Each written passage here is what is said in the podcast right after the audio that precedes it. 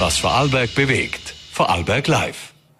Ein Mittwoch, an dem viel passiert ist in Vorarlberg. Herzlich willkommen zu Vorarlberg Live. Einen schönen guten Abend. Die Erstmeldung, die heute Vormittag viele überrascht hat, der Tageszeitung Die Presse, die hat sich als falsch erwiesen.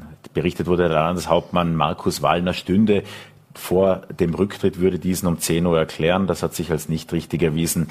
Ähm, die tatsächlichen Ereignisse des Tages sind ein sofortiger Rückzug von Markus Wall und zwar auf Zeit, nämlich ein Krankenstand. Der Landeshauptmann ist krank, wird in einen sofortigen Krankenstand wechseln. Wie lange dieser dauert, darüber kann man wohl nur spekulieren. Geplant ist ein Sommer, an, in dem sich der Landeshauptmann nach sehr belastenden Zeiten nach der Pandemie, aber auch der Wirtschaftsbundaffäre erholen kann. Das alles sind schon Themen gewesen, die sich angestaut haben, bevor die Wirtschaftsbundaffäre implodiert ist. Und das alles äh, wirft nun einige Fragen auf, was die Tagespolitik und das Fortkommen dieses Bundeslandes betrifft. Ich freue mich sehr, dass Politikredakteurin Birgit Gerhold heute bei uns im Studio ist. Und direkt vor der Sendung hat sie die erste Frau die nun die Geschicke der Vorarlberger Landesregierung anführen wird, nämlich die Landesstatthalterin Barbara Schöbi-Fink, zu einem Gespräch betroffen. Über Barbara Schöbi-Fink muss man wissen, sie ist als ORF-Moderatorin von Vorarlberg heute bekannt geworden, vor über 20 Jahren, ist in der Feldkircher Stadtpolitik eigentlich als neue Bürgermeisterin von Feldkirch gehandelt worden, hat dann in die Landesregierung gewechselt und ist dort seit einigen Jahren Landesstatthalterin, wie in Vorarlberg eben die Stellvertreterin oder der Stellvertreter des Landeshauptmannes heißt. Nichts anderes ist sie jetzt, nämlich Stellvertreterin des Landeshauptmanns und Birgit Entner hat sie kurz vor dieser Sendung getroffen. Frau Landesstatthalterin, wann haben Sie denn vom vorübergehenden krankheitsbedingten Rückzug des Landeshauptmannes erfahren? Das war gestern Nachmittag. Äh, wir haben ein sehr langes und ausführliches Übergabegespräch geführt. Äh, und äh, damit wir gut vorbereitet sind, wenn ab heute der Landeshauptmann im Krankenstand ist. Wie überraschend kam denn das Ganze für Sie? Zeichnete sich bereits etwas ab? Weil es ist ja doch, es gibt ja sehr viele Themenbereiche, die der Landeshauptmann abdeckt. Zum einen ja auch die Finanzen. Ähm, kam das doch von heute auf morgen oder waren Sie dann doch auch schon ein wenig länger darauf vorbereitet? Ich war nicht darauf vorbereitet, dass der Landeshauptmann heute in den Krankenstand geht. Das nicht. Es ist ja so, dass das auf Anraten der Ärzte passiert ist und ich bin auch froh, dass das äh, der Landeshauptmann so gemacht hat. Es ist eine verantwortungsvolle Entscheidung, äh, sich dann eben wirklich in den Krankenstand zu begeben und darauf zu vertrauen, dass seine Stellvertretung, in dem Fall ich und natürlich das äh, gesamte Regierungsteam die Arbeit fortführen wird. Ähm, wie schon gesagt, der Landeshauptmann hat einige Bereiche innen, inne. Äh, es ist die Europaangelegenheiten, die Finanzen, Jugend und Familie. Es sind ja sehr, sehr viele auch verschiedene Bereiche. Sie sind jetzt als äh, Bildungslandesrätin ja auch nicht unbedingt unterbeschäftigt. Äh, wie kann man das abdecken? Wie läuft die Stellvertretung? Nun, zum einen kann ich äh, auf eine hervorragende Verwaltung zurückgreifen, die natürlich mit Hochdruck weiterarbeiten wird. Ich kann mich da darauf verlassen, dass äh, die Regierung und damit auch ich bestmöglich unterstützt werden. Das ist das eine. Und das andere, ich bin seine Stellvertretung seit äh, zweieinhalb Jahren. Das heißt, es hat auch immer wieder Absenzen gegeben vom Herrn Landeshauptmann. Die sind ganz normal. Äh, das sei es Urlaub, sei es auch Krankenstand. Das ist durchaus vorgekommen, äh, so dass wir immer auch eine sehr offene Kommunikation Kommunikation untereinander geführt haben, damit eben solche Situationen wie jetzt nicht völlig äh, die Regierungsarbeit nicht aus dem Gleis bringen. Und das tut es tatsächlich nicht. Äh, wir arbeiten, wir sind voll funktionstüchtig, wir arbeiten natürlich genauso weiter wie vorgestern. Äh, wir haben ein äh, straffes Programm, um das abzuarbeiten. Es gilt und das werden wir auch tun. Teilen Sie sich die Themenbereiche irgendwie unterm Regierungsteam auf oder überwachen Sie die ähm, vorerst äh, alleine? Äh, alleine bin ich nie. Wir sind immer ein Team, aber es braucht äh, jemand, bei dem die Fäden zusammenlaufen und der schlussendlich auch zum Beispiel der Regierung vorsitzt. Das werde ich nun tun, aber wie gesagt, das ist nicht das erste Mal. Äh, die Agenten des Landeshauptmanns gehen mehrheitlich auf mich über, aber wie gesagt, ich kann einerseits auf die Verwaltung mich stützen und andererseits natürlich auch auf meine Kolleginnen und Kollegen, wenn es darum geht, Vertretungen auch für den Landeshauptmann zu haben, wo es um Präsenz geht, um, um Repräsentation. Repräsentation. Sie haben auch ein straffes Programm angesprochen, das es abzuarbeiten gilt. Was sind denn nun die größten Herausforderungen, die Sie übertragen bekommen? Was sind denn nun die Baustellen, die nächsten, die jetzt noch, die es jetzt zu beackern gilt? Nun, einerseits hatten wir heute Kontroll- und Finanzausschuss. Da ging es um den Rechnungsabschluss und um den Rechenschaftsbericht. Den legen wir ja in zwei Wochen dem Landtag vor. Das ist ein wichtiger Meilenstein jedes Jahr im Arbeitsjahr. Das ist eine Herausforderung, die gilt, das gilt es auch ordentlich zu tun mit, äh, mit der Landtagssitzung, mit der Debatte dort. Das ist das eine. Und das andere, äh, der Landeshauptmann hat gestern ja noch das Antiteuerungspaket im Pressefoyer vorgestellt. Das ist soweit vorbereitet, aufgegleist. Jetzt geht es darum, das auch umzusetzen. Da ist auch viel Arbeit, vor allem natürlich in der Verwaltung und bei den zuständigen Stellen. Wir wollen das auf den Boden bringen. Ich bin mir auch sicher, dass wir das schaffen. Das ist eine große Herausforderung und auch viel Arbeit. Dann natürlich, äh, wenn ich meine eigenen Bereiche anspreche, äh, die Schulen ähm, neigen sich dem, das Schuljahr neigt sich dem Ende zu. Das heißt, es sind die, die üblichen Arbeiten, die gegen Ende eines Schuljahres auch anfallen. Dazu die Vorbereitung auf den Schulstart im Herbst. Wie Sie wissen, ist die Personalsituation an den Schulen immer herausfordernd und immer um diese Zeit ist die, äh, die Bildungsdirektion mit mir gemeinsam natürlich auch mit Hochdruck daran, eine möglichst gute Situation am Schulstart auch hinzubekommen. Was auch ein großes Thema war, war oder ist noch immer ist, ist auch die Pandemie und wir befinden uns in der in der nächsten Welle. Da hat der Landeshauptmann natürlich auch immer politisch äh, mitgemischt, gemeinsam mit der zuständigen Gesundheitslandesrätin Martina Rüscher. Wie sehr werden Sie da gefordert sein? Und dieses Thema war schon bisher auf vielen Schultern aufgeteilt, natürlich mit dem Kopf des Landeshauptmanns an der Spitze.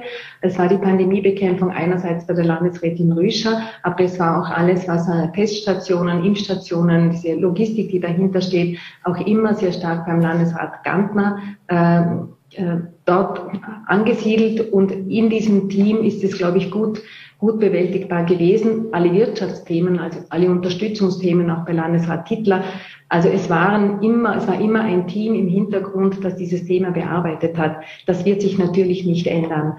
Äh, wir wissen jetzt nicht, wie der Herbst aussieht. Wir sind in den Vorbereitungen, sowohl bundesseitig wissen wir, dass äh, Szenarien äh, sich, ähm, dass Szenarien ausgearbeitet werden und wir stimmen uns dort auch eng ab. Was vielleicht schon fast hin und wieder in Vergessenheit geraten ist, Vorarlberg hat derzeit den Vorsitz der Landeshauptleutekonferenz inne. Kommende Woche wird es ja die offizielle Staffelübergabe dann auch an, an den Wiener Bürgermeister oder Amtskollegen von Landeshauptmann Markus Wallner geben, an Michael Ludwig. Werden Sie da das Staffelholz überreichen in Wien? Ja, ich werde ihn dort vertreten. Und was für einen Schluss oder welche Schlüsse ziehen Sie denn nun aus der Vorsitzführung der Landeshauptleutekonferenz? Was konnte in dieser Zeit denn nun erreicht werden? Nun, wir haben sehr intensiv gearbeitet, natürlich vor allem der Landeshauptmann, der die Themen auch in der Landeshauptleutekonferenz vorangetrieben hat. Aber ich darf erinnern, dass wir die 15a-Vereinbarung für die Kinderbildung und Betreuung ausverhandelt haben. Da war die Federführung beim Land Vorarlberg. Äh, wir haben das ausverhandelt und ich glaube, einiges erreicht auch, vor allem auch für Vorarlberg. Äh, der Ausbau, den wir sowieso vorangetrieben hätten, das möchte ich betonen, wird natürlich mit dem Geld, das äh, vom Bund, von Bundesseite kommt, in den nächsten fünf Jahren auch massiv unterstützt.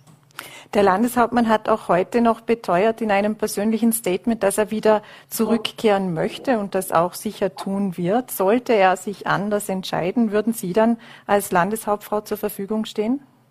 Diese Frage stellt sich nicht. Der Landeshauptmann ist jetzt im Krankenstand und sogar ein Politiker hat das Recht auf einen Krankenstand und darauf, dass er wieder gesund wird und wieder gesund einsteigen kann. Äh, er wird wieder zurückkommen, gesund und dann werden wir nicht nur in mentaler, sondern auch in personell wieder völlig äh, hergestellter Stärke weiterarbeiten. Wir haben jetzt schon öfters auch erlebt, eben, dass Politiker in den Krankenstand müssen, was ja jedem auch zusteht. Wie sieht das denn auch im politischen Alltag aus? Wird der Landeshauptmann noch in gewisse Entscheidungen eingebunden werden? Wird er kontaktiert werden oder wird er vorerst tatsächlich Ruhe genießen und Anführungszeichen unter diesen Umständen äh, können? Also mir ist wichtig, dass er die Ruhe jetzt genie nicht genießt, sondern dass er tatsächlich im Krankenstand ist und das auf Anraten der Ärzte. Das ist weder eine Erholungsurlaub noch eine Auszeit, es ist ein Krankenstand. Und wir werden ihn dort nicht kontaktieren, einfach deshalb, weil, weil er diese Zeit, diese Genesungszeit jetzt braucht. Äh, er hat voll, volles Vertrauen in seine Regierungsmannschaft und in dem Fall auch in mich, was mich sehr freut. Und wir werden das deshalb eigenständig äh, eigenständig auch erledigen, im vollsten Vertrauen auch des Landeshauptmanns. Sie haben ja sich entschieden, ähm, dass Sie die Vertretung, weil Sie die Landesstatthalterin sind, natürlich äh, für den Landeshauptmann übernehmen. Für den ÖVP-Chef wird es Martina Rüscher machen. Wie, wie kam diese Entscheidung zustande und welche, welche Begründung liegt dahinter? Nun, der Landeshauptmann hat als Parteiobmann sechs Stellvertreterinnen und Stellvertreter und das sind die Bünde-Obleute. Äh, Martina Rüscher ist nicht nur äh, Obfrau der Frauenbewegung, sondern sie ist auch Regierungsmitglied und deshalb ist es äh, naheliegend gewesen, dass sie diesen Teil der Arbeit, die eine sehr wichtige ist, die Parteiarbeit äh, vom Landeshauptmann übernimmt für die nächsten Wochen.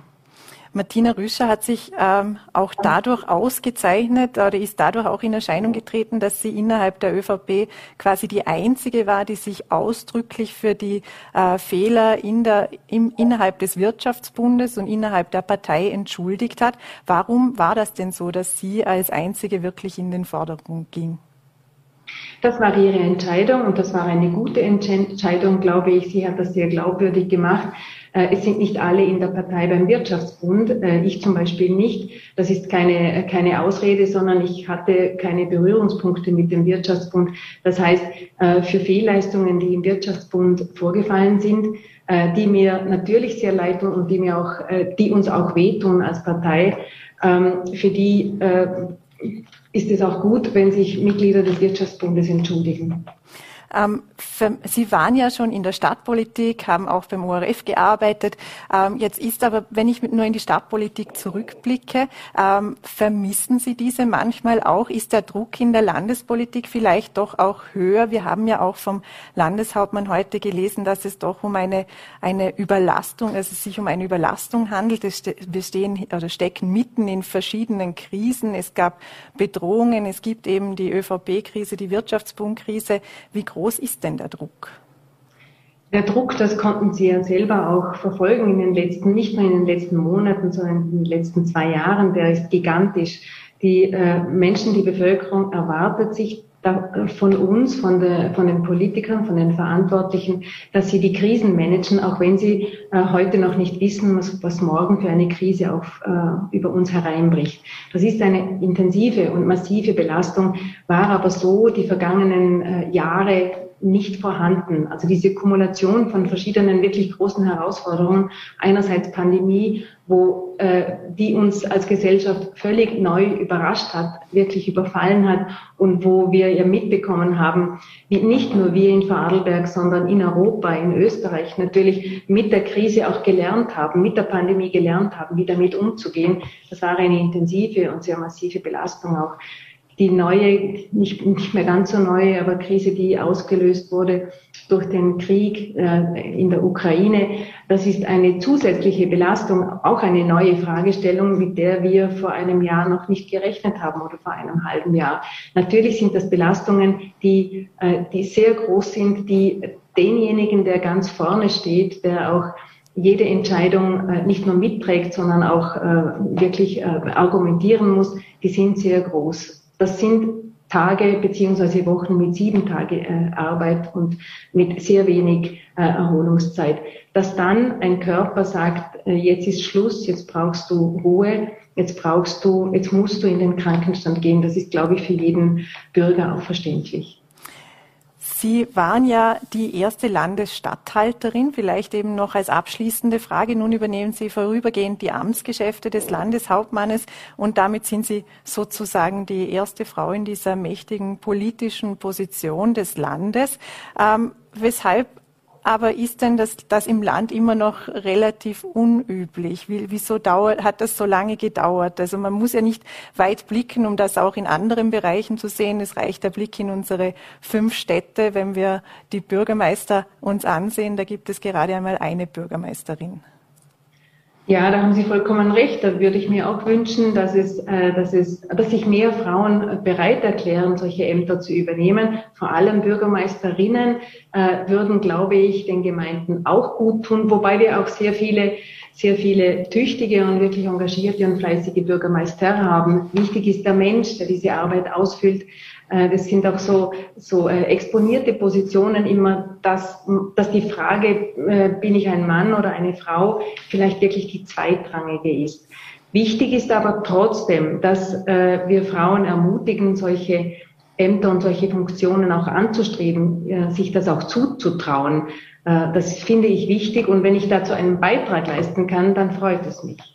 Sie sagten gerade, wichtig ist der Mensch, der dahinter steht. Wird der Mensch hinter dem Politiker, hinter der Politikerin häufig zu sehr vergessen? Ich hoffe nicht. Ich hoffe, dass auch äh, jetzt zum Beispiel beim aktuellen Anlass, über das wir jetzt gerade sprechen, dass ein Krankenstand jedem Menschen und damit auch jedem Politiker zugestanden wird, ohne dass Spekulationen über die nächsten Monate und Jahre stattfinden. Das äh, ist das Recht eines jeden Menschen, auch eines Politikers, dass er Krankenstand in Anspruch nimmt, wenn das notwendig ist. Die Gesundheit geht vor, denn ohne Gesundheit ist auch keine Arbeit möglich ein, weder eine politische noch eine andere. Frau Landesstatthalterin, herzlichen Dank für die Zeit, die Sie sich noch genommen haben und einen schönen Abend noch. Ich danke Ihnen. Alles Gute. Barbara Schöbi-Fink war das, die Landesstatthalterin, der in den kommenden Wochen, wahrscheinlich äh, auch äh, Monaten über den Sommer, eine besondere Rolle in der Landespolitik zukommt. Und äh, um diese durchaus interessanten Aussagen mit uns beiden hier im Studio zu analysieren, ist uns jetzt Politologin und VN-Kommentatorin Katrin Steiner-Hämmerle zugeschaltet. Ich freue mich sehr, dass sie Zeit gefunden hat und wünsche einen schönen Abend. Einen schönen Abend aus Klagenfurt. Die Nachricht, dass es doch kein Rücktritt ist und dann eben eine Sommerpause sozusagen, eine krankheitsbedingte Auszeit, ein Krankenstand notwendig ist beim Landeshauptmann, die hat heute in Vorarlberg für äh, sehr viel Gesprächsstoff gesorgt. Jetzt könnte man aber auch sagen, wenn jemand krank ist, ist jemand krank. Gibt es da überhaupt politisch etwas zu analysieren? Naja, der Zeitpunkt äh, und das Überraschungsmoment äh, ist natürlich schon nachzudenken. Ich will jetzt auch nicht spekulieren, äh, was die Hintergründe sind. Was nachzudenken ist, ist, denke ich, wenn Umstände in der Politik krank machen, was hat dazu geführt? Das ist sicher einerseits Krisen, die von außerhalb kommen, sind jetzt ja schon oft erwähnt worden, die Pandemie, die Teuerung, ähm, aber natürlich auch ja, eine Situation in Vorarlberg, die wir so noch nicht kannten, nämlich heftige Kritik an der Politik, am Landeshauptmann selber und natürlich auch Ermittlungen und Prüfungen vom Finanzamt bis zur Wirtschafts- und Korruptionsstaatsanwaltschaft. Es sind ja mehrere Ebenen, die ja da eine Rolle spielen, unter anderem das Private, der hohe Druck, äh, dem der Landeshauptmann ausgesetzt war. Auf der anderen Seite gab es wirklich eine veritable Krise der ÖVP im Land, auch erstmals ähm, großen, enormen Gegenwind, wenn man auch nur an die Misstrauensanträge oder den Misstrauensantrag der Opposition denkt. Ähm, wie viel äh, wird noch Rücksicht genommen auf den Menschen, der hinter dem Politiker steht? Kaum. Also Barbara Schöbi-Fink hat es ja richtig beschrieben. Politiker sind sehr exponierte Menschen und ich möchte jetzt beide Worte hier noch einmal den Fokus legen. Sie sind Tag und Nacht in ihrem Tun und in ihren Aussagen sozusagen in der Öffentlichkeit stehen permanent unter Prüfung, egal was sie machen, haben keine Rückzugsmöglichkeiten mehr.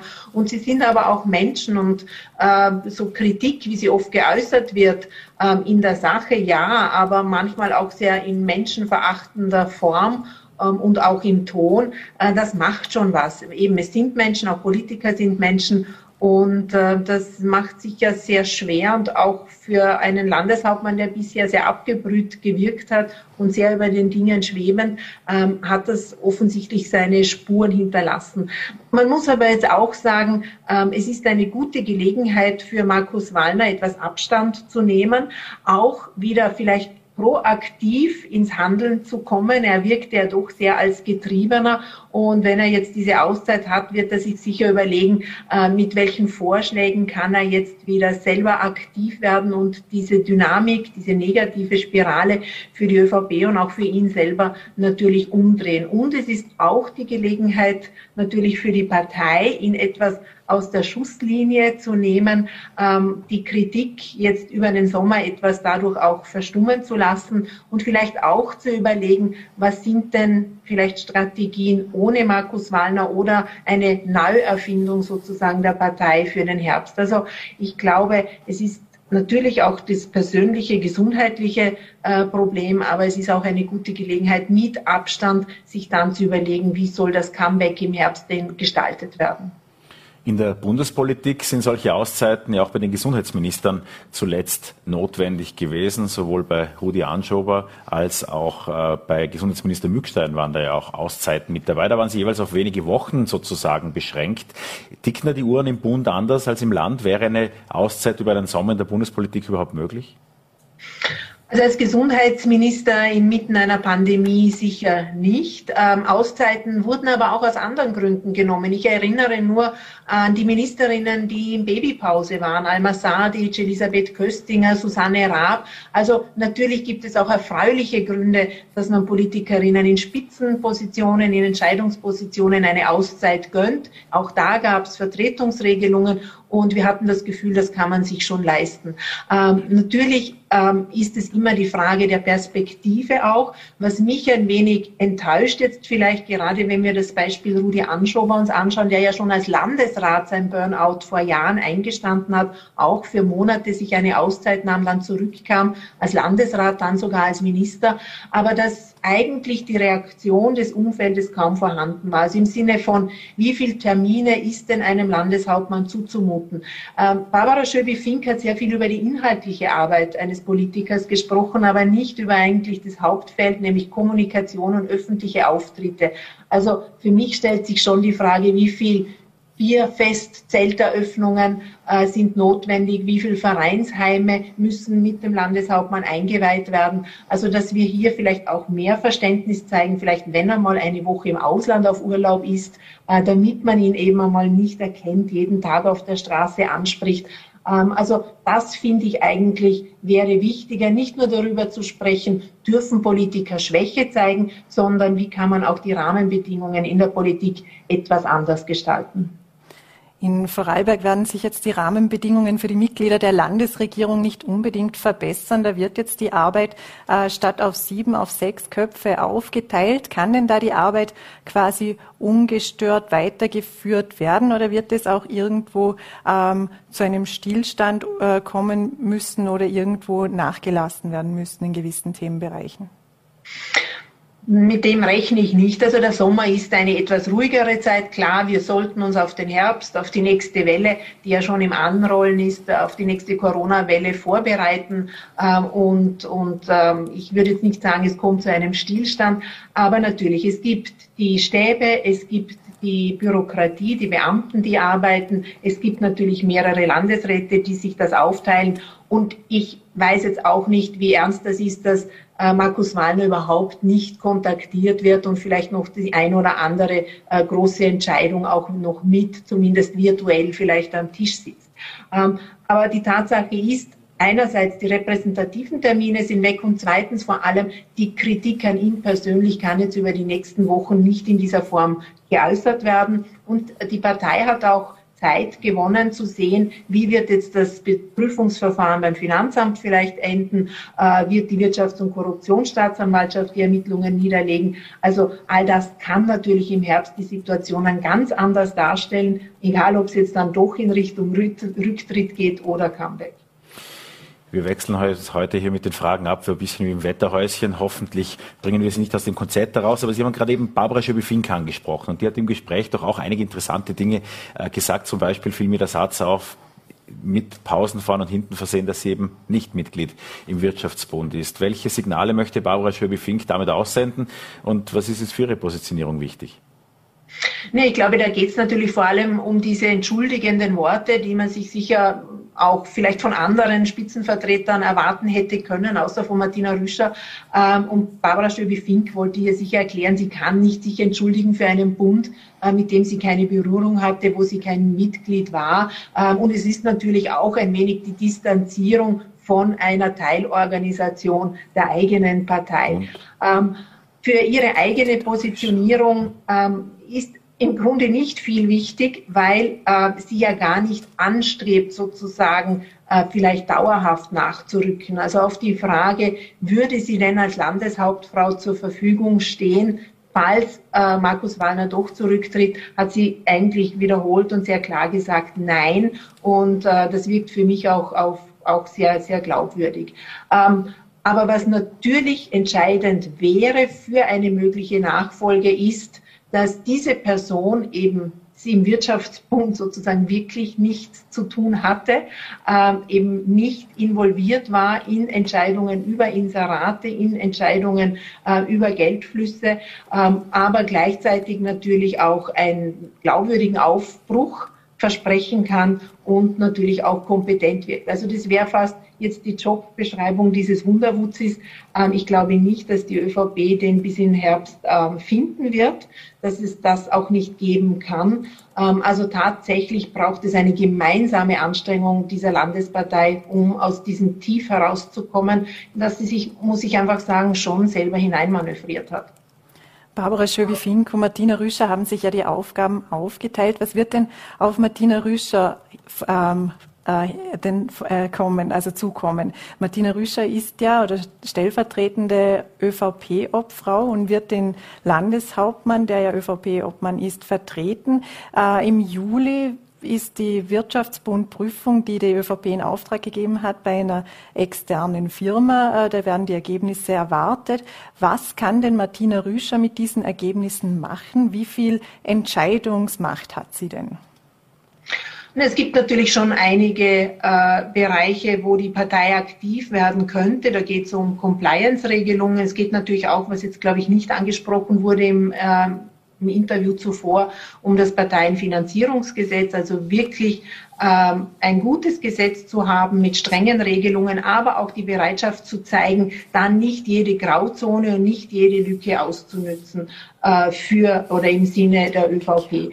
Ähm, ich glaube, das gilt es jetzt auch innerhalb der Organisation zu vermitteln, auch zu schauen, ähm, ob jetzt wirklich die Buchhaltung für die Zukunft in Ordnung ist, dass es eben keine Geschäfte gibt zugunsten von Funktionären ähm, und all diese Dinge.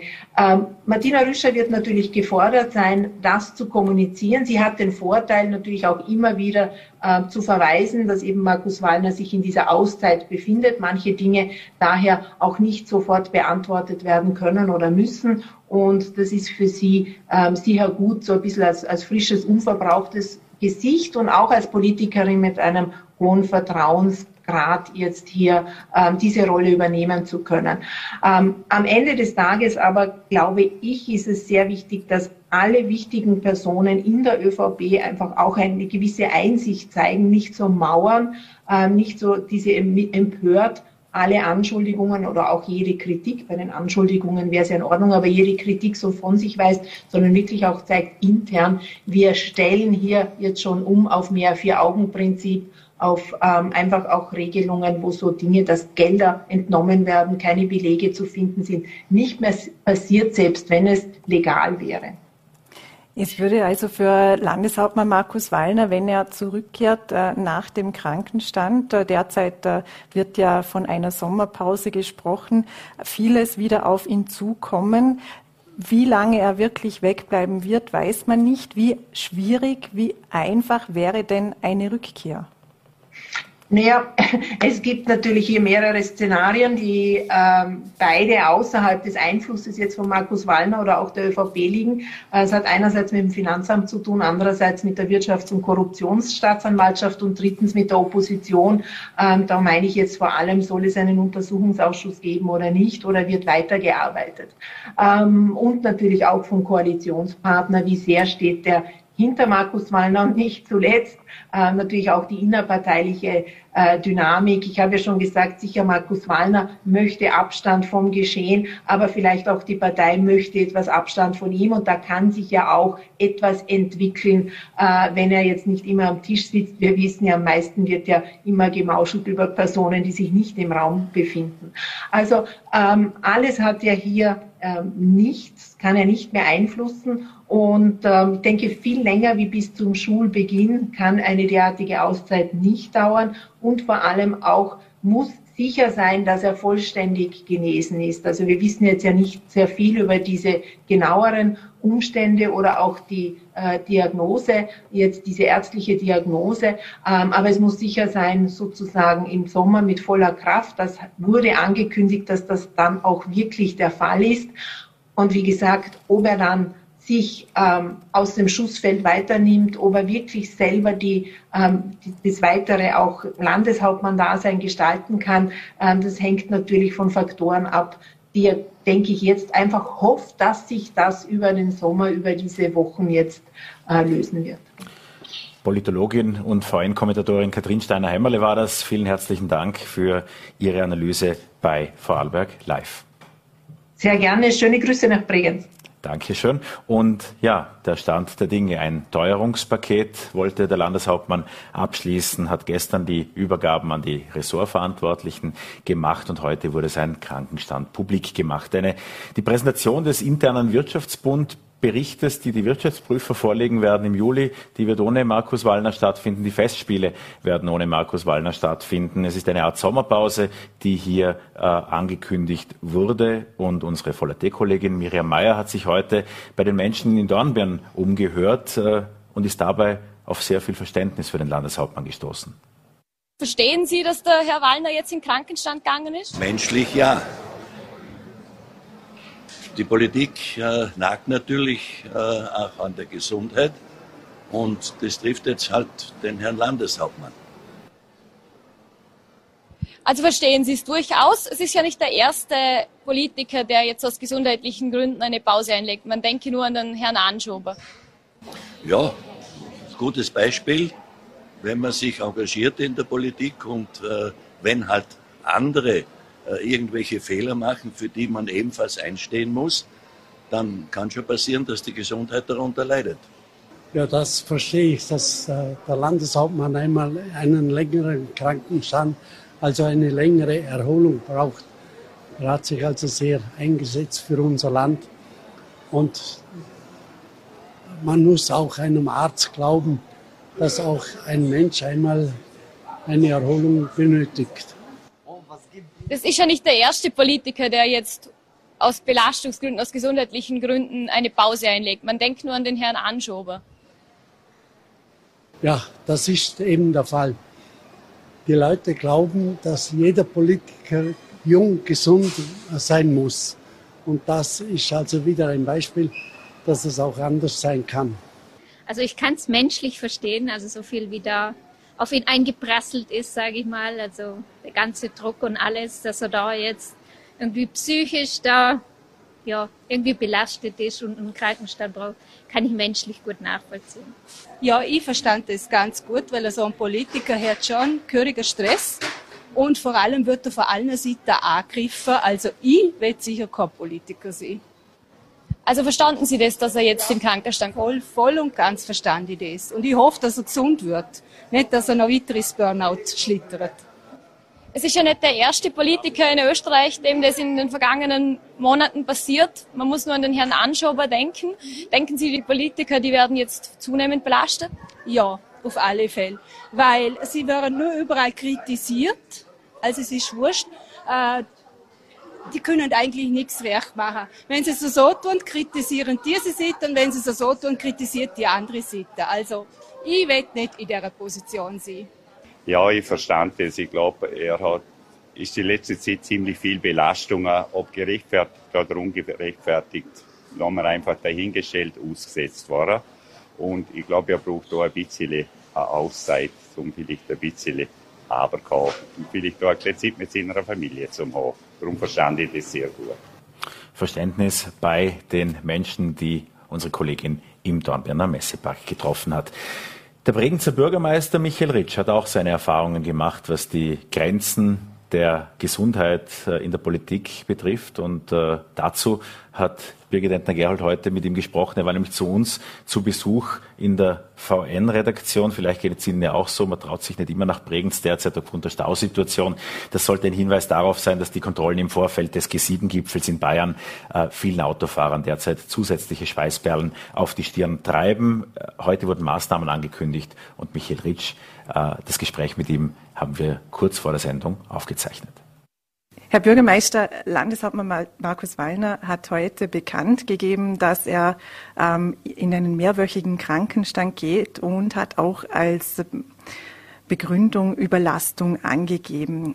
Was haben Sie sich denn gedacht, als Sie diese Ankündigung gelesen, gehört haben? Also ich hatte ein Déjà-vu eigentlich, weil ich ja auch vor sechs Jahren krankheitsbedingt einige Funktionen abgegeben habe und eine große OP hatte und es ist halt schwer möglich, wenn man in so einer Position steht wie der Herr Landeshauptmann, dass man 120, 140 Prozent geben kann jeden Tag, wenn es einem gesundheitlich nicht gut geht. Ich wünsche ihm wirklich gute Besserung. Ich weiß, das ist kein einfacher Schritt, wenn man so in der Position steht, wie er das tut, äh, und hoffe für ihn, dass er auch wieder zurückkommen kann.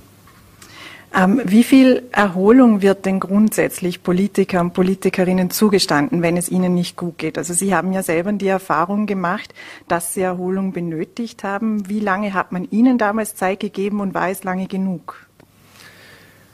Also gefühlt in der Funktion als Landesparteivorsitzender damals äh, hatte ich das Gefühl, ich war noch im Spital und die Ersten haben schon gemeint, kann er das noch machen?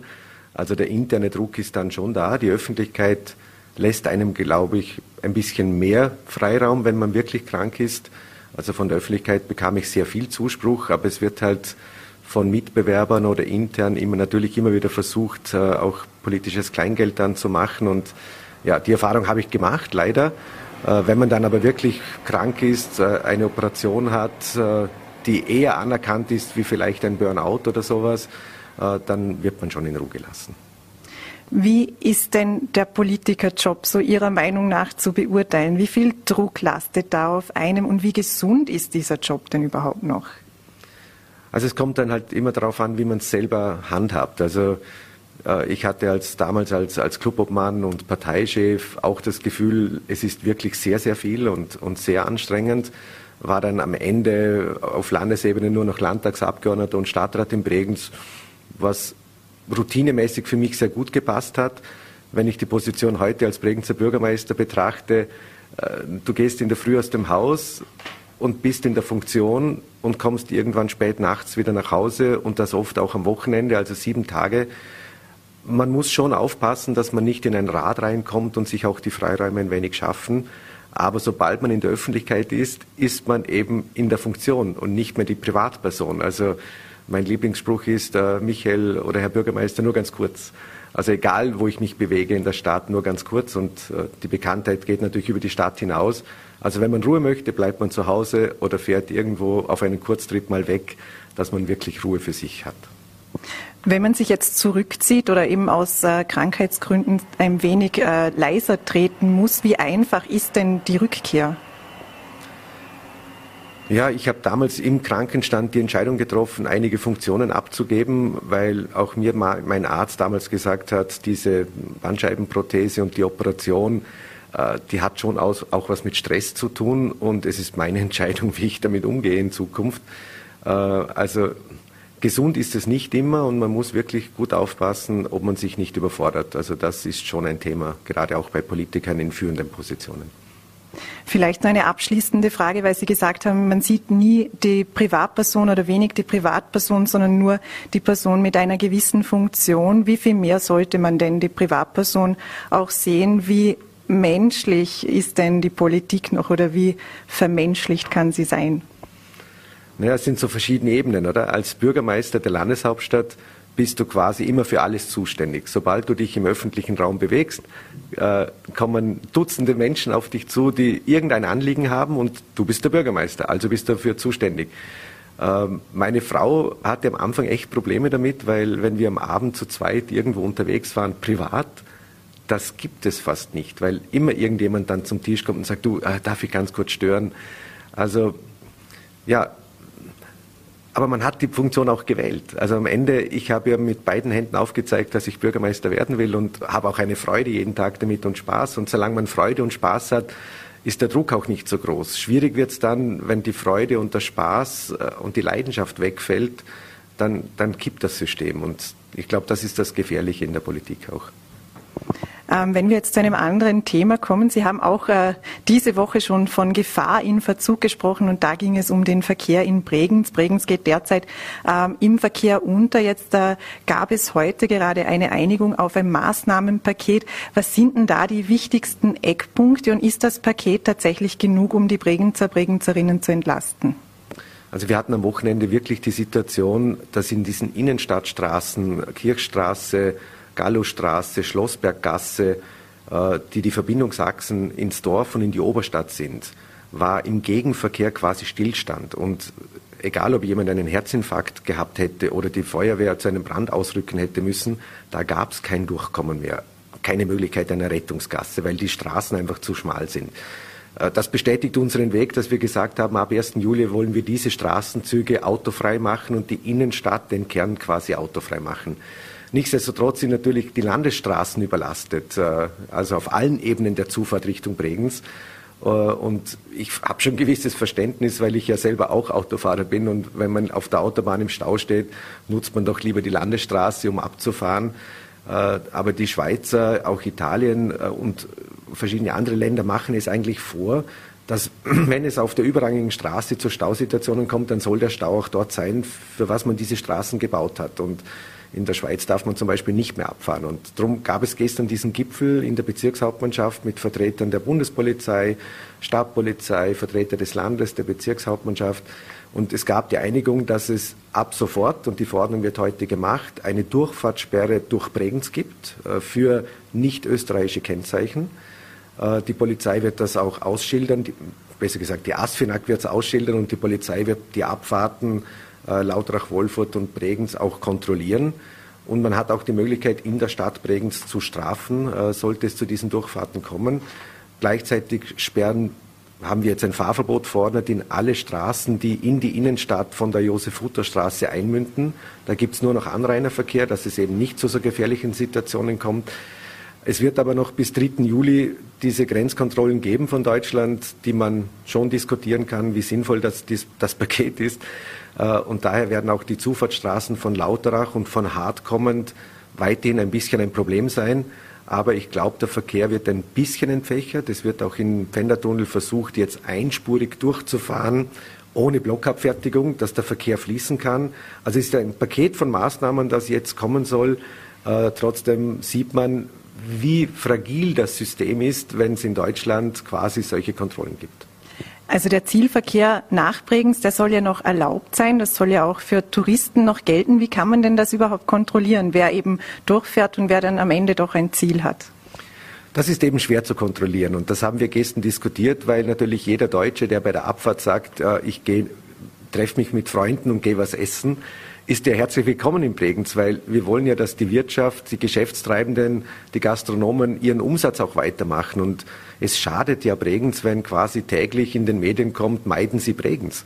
Und darum haben wir jetzt versucht, mit diesem Paket zumindest diejenigen, die vielleicht nicht so Ausreden haben, auf der Autobahn zu halten. Und wenn steht, Durchfahrt durch Bregenz äh, ist gesperrt, dann hoffe ich, dass ein Großteil der Autofahrer das zur Kenntnis nimmt und auf der Autobahn bleibt. Sie haben auch die Fußgängerzone in der Innenstadt erwähnt. Die Eröffnung ist für 1. Juli geplant. Bleibt es dabei? Absolut. Das war ja eigentlich die Bestätigung für unseren Weg, weil dieser Verkehr, der quasi versucht, durch so schöne Gassen in Bregenz auszuweichen, ist sinnloser Verkehr den braucht es in der Stadt nicht, sondern wir wollen die Stadt den Menschen zurückgeben, quasi das Wohnzimmer, das dritte. Ich, ich versuche das immer zu erklären. Es gibt das Wohnzimmer zu Hause, es gibt den Arbeitsplatz und es gibt das Wohnzimmer im öffentlichen Raum. Und seit Corona ist dieser öffentliche Raum viel wichtiger geworden für viele, weil nicht jeder ein Haus, einen Garten, eine große Terrasse hat, sondern man hat versucht, nach außen zu gehen. Und jetzt haben wir schon in Bregenz schöne Serienlagen, die immer noch schöner werden. Und trotzdem ist aber die Innenstadt auch als Verweilqualität wichtig. Und ich glaube, es wird ein gutes Projekt. Äh, es braucht wahrscheinlich noch ein paar, die dann überzeugt werden müssen, so wie am Kormakplatz oder wie früher über den Leutbühl gefahren wurde. Also das wird schon werden. Die Fußgängerzone eben, es gibt ein paar Bereiche, die eben feststehen. Ist es damit getan oder wird dann noch weiter ausgeweitet werden? Also was wäre da Ihre Vision dazu? Also es ist in der Innenstadt, glaube ich, dann damit getan, weil quasi die Innenstadt von der HTL bis zur Hypobank, diese gesamte Innenstadtkern, die größte Fußgängerzone Vorarlbergs wird. Und der Vorteil ist, dass die Tiefgarage im Hafen, die Pfänderbahngarage, die GWL-Garage, die Landhausgarage direkt an die Fußgängerzone anbinden. Wir haben insgesamt 1900 Parkplätze in der Innenstadt, weil man immer sagt, es gibt keine Parkplätze. Äh, zehn Monate ist überhaupt kein Problem. In den Sommermonaten sind natürlich 10.000 Menschen in der Stadt. Da, da kann man gar nicht so viele Parkplätze bauen, wie man benötigen würde. Und aber es, es, passiert jetzt schon der Umstieg auf andere Mobilitätswege und wir haben ja jetzt auch die Scooter in der Stadt. Also es passiert was und das ist, glaube ich, das Richtige. Was es geben wird, sind weitere Quartiersentwicklungen in den Stadtteilen. Also im Quartier Weidach ist der Wunsch nach einer Quartiersentwicklung, im Quartier Marie Hilf ist ein Wunsch nach einer Quartiersentwicklung. Also überall dort, wo die Menschen wohnen, wünschen sie sich Wohn- und Spielstraßen, Begegnungszonen, 20 kmh-Zonen. Sie wünschen sich Kontrollen. Äh, ja, gleichzeitig hat jeder ein Auto und will aber dann schon vor seiner Türe will er fahren da muss sich noch ein bisschen was verändern in den Köpfen, glaube ich. Apropos Auto, eben genau das Gegenteil eigentlich. Der Bahnhof im Bregenz ist ja auch ein langes Thema, war ja auch ein zentrales ähm, Wahlkampfthema. Und bei der Hypo-Unterführung am Bahnhof soll es ja am 8. August in die Hauptarbeiten gehen beim Umbau. Bleibt da alles im Plan? Wir kennen ja auch die, ähm, gerade die Situation bezüglich Inflation, Baustoffe, dass alles teurer wird. Gibt es da noch Hürden oder ist da alles in trockenen Tüchern? Also ich traue mich zurzeit nicht sagen, dass immer alles in trockenen Tüchern ist bei Baustellen, weil wir haben Lieferverzögerungen, haben wir jetzt an der Pipeline gesehen, dass wir gerade erst diese Woche das Geländer montieren konnten. Die Holzauflage und Sitzflächen fällen immer noch, die kommen nächste oder übernächste Woche. Also es gibt Lieferverzug. Äh, als öffentliche Hand hat man den Vorteil, dass die Unternehmen sehr gerne bauen, weil wir, wir bezahlen auch pünktlich und regelmäßig. Äh, bei der Hypo ist es so, dass wir jetzt knapp zwei Jahre Baustelle haben und im Anschluss daran dort der Ersatzbahnhof entsteht und dann mit dem Abbruch des bestehenden Bahnhofs endlich begonnen werden kann. Darum freut mich diese Baustelle natürlich am allermeisten, weil das war quasi der Schlüssel für Bregenz Mitte, damit endlich ein neuer Bahnhof entstehen kann. Und das waren zähe, viele Gespräche mit der ÖBB, weil die wollten eben wegen der Situation das Ganze verschieben. Aber es gab eine fixe Vereinbarung, sie beginnen jetzt, haben auch begonnen. Die Baustelle ist leider zwei Jahre mitten in den Seeanlagen auch. Das ist nicht wirklich schön. Aber am Ende ist das Ziel, einen neuen Bahnhof für die Innenstadt zu bekommen und für Bregenz, weil ich glaube, das ist der unattraktivste Bahnhof mittlerweile aller Landeshauptstädte in Österreich und da gehört dringend ein neuer Bahnhof her. Herr Bürgermeister, herzlichen Dank fürs Gespräch. Danke sehr der Bregenzer Bürgermeister Michael Ritsch als VN-Gast in der VN-Redaktion heute mit sehr ehrlichen Einblicken in die Politik und auch das Private, das dahinter steckt und einem Maßnahmenpaket, das den Stau in der Landeshauptstadt bekämpfen soll. Wir sind damit am Ende von Vorarlberg Live angekommen. Das war es heute von uns aus Schwarzach. Morgen sind wir wie bekanntlich wieder für Sie da ab 17 Uhr auf VNRT, Voller T und Ländle TV. Wir wünschen Ihnen einen schönen Abend.